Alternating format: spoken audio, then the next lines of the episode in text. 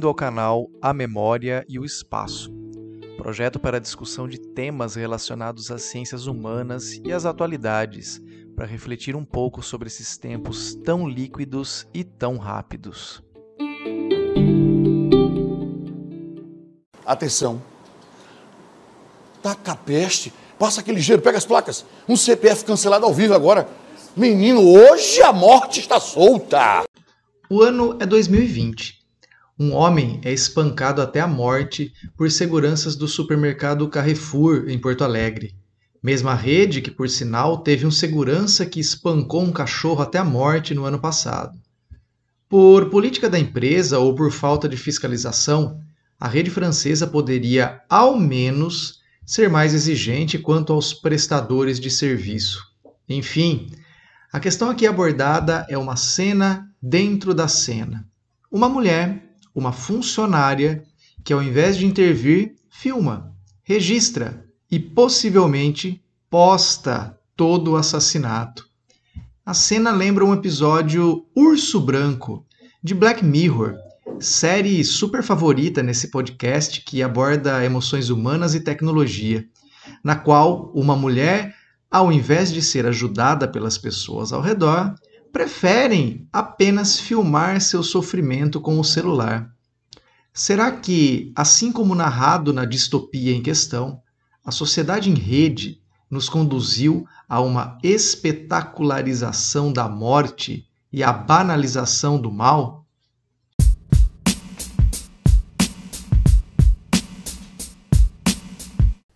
Em Vigiar e Punir, o filósofo francês Michel Foucault aborda a espetacularização das sentenças aos criminosos condenados ao longo da história, para enfim desembocar nos sistemas prisionais modernos que, ao menos em tese, não torturam e nem expõem seus detentos.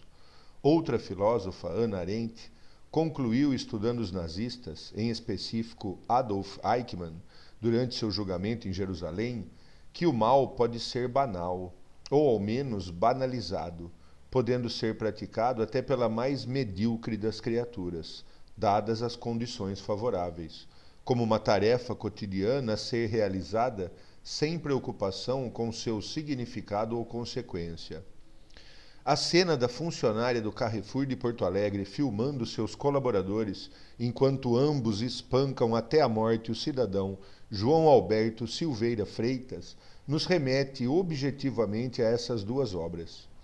Em primeiro lugar, porque, não obstante as várias câmeras do estabelecimento que filmavam toda a ocorrência, assim como as câmeras dos celulares de clientes da loja que faziam o mesmo, a referida funcionária ainda se ocupou, no exercício de sua função e diante de episódio de tamanha gravidade, em garantir seu próprio registro do evento, talvez em busca de curtidas e aplausos entre seus pares em grupos de WhatsApp, ou até mesmo de uma popularidade maior nas mídias sociais.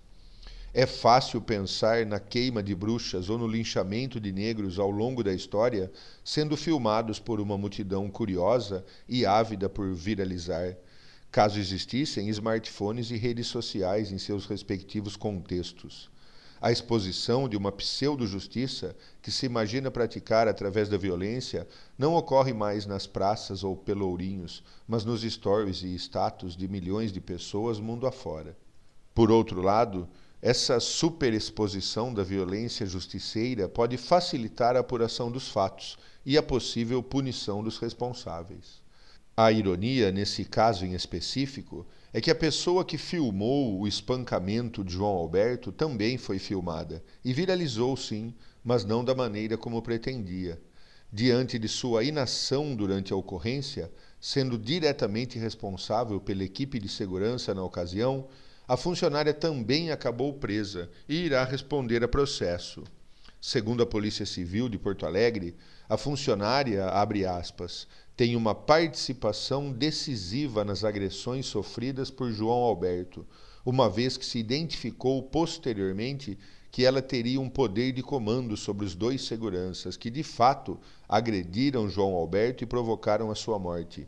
Em razão disso, por ter uma posição determinante, a lei contempla como coautora desse homicídio a pessoa que teria o poder de fazer cessar essas agressões e não o fez. Fecha aspas. Postura e acusação que nos remetem a Ana Arendt. Afinal, não foram assassinos treinados ou carrascos profissionais os autores do crime, mas pessoas comuns ou ordinárias, no estrito sentido da palavra três funcionários de uma grande rede de supermercados que, mesmo diante de câmeras de segurança e de curiosos ao redor, por ação ou por omissão, assassinaram uma pessoa que poderia ter sido contida de diversas outras maneiras, em mais um flagrante de mais um crime que evidencia o racismo estrutural presente em nossa sociedade ao longo da história. Racismo e elitismo e que acaba sendo relativizado por boa parte da sociedade, sob os mais diversos argumentos, contribuindo dessa forma para sua permanência. Alienação maior do que não nos indignarmos com eventos dessa natureza é difícil de imaginar, e o mal, assim como no passado, continua sendo praticado e assistido como uma coisa banal. Como bem apontado pelo Conrado, a prática da espetacularização não é nova. Assistir à forca ou à fogueira era um programa de domingo durante a Idade Média. Ninguém postava, mas a maioria curtia. Na década de 1960, surgiu no Brasil um jornal chamado Notícias Populares, que tratava como um enorme espetáculo crimes de estupro, assassinato, chacinas policiais com fotos explícitas, e colocava também suas fake news adaptadas à época, como o desaparecimento de Roberto Carlos na década de 60, o nascimento do bebê diabo e um suposto estupro coletivo praticado por motoristas de transporte escolar. Em 1991, surge o pai de todos os programas, cuja temática é a espetacularização dos crimes e da morte o telejornal Aqui e Agora, com o caricato cronista policial Gil Gomes. Temas como as mídias sociais quase sempre fazem parte dos nossos episódios. Elas nos permitem uma interação nunca sequer pensada com imagens, vídeos, fotos, músicas. Colocamos filtro em nossa existência compartilhada e parecemos mais felizes. Quando observamos a espetacularização do mal, a viralização do discurso e das imagens de ódio, percebemos que, no fundo, as redes nos permitiram assumir a função do notícias populares tinham na década de 60 a 1990, a de criar um conteúdo, por mais odioso que seja, e de espalhá-lo por nossos contatos e pelos contatos dos outros e pelos grupos e pelos grupos dos outros.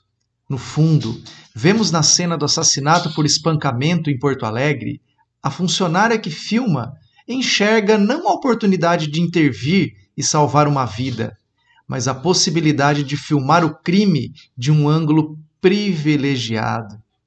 Ela teve o seu momento de Gil Gomes.